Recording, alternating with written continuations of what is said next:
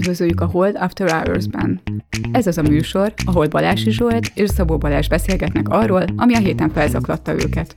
Tőzsdék, árfolyamok, gazdaság, politika és bulvár. Szabó Balázs és Balási Zsolt a Hold alapkezelő elemzői. Akik a legutóbbi részben a többek közt a következőkről beszélgettünk.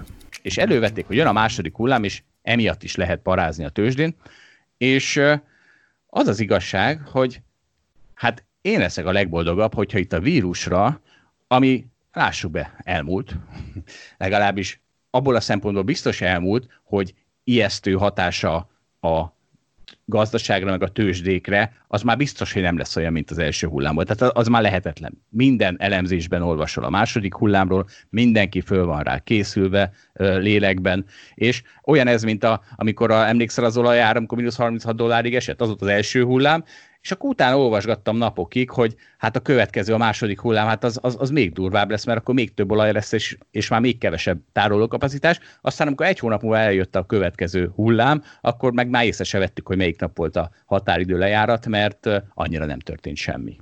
Hát figyelj, egyre felül egyetértek veled, hogy újra ilyen nagy meglepetés nem lesz. Egyszer volt Budán kutyavásár az olajban is, meg a koronavírus megjedés kapcsán is. Ettől még az nagyon fontos, hogy az emberek félni fognak a vírustól, mert hogyha nem mennek ki, meg nem fogyasztanak eleget, akkor lassítják a gazdaságot, és az rossz lesz a tőzsdének is.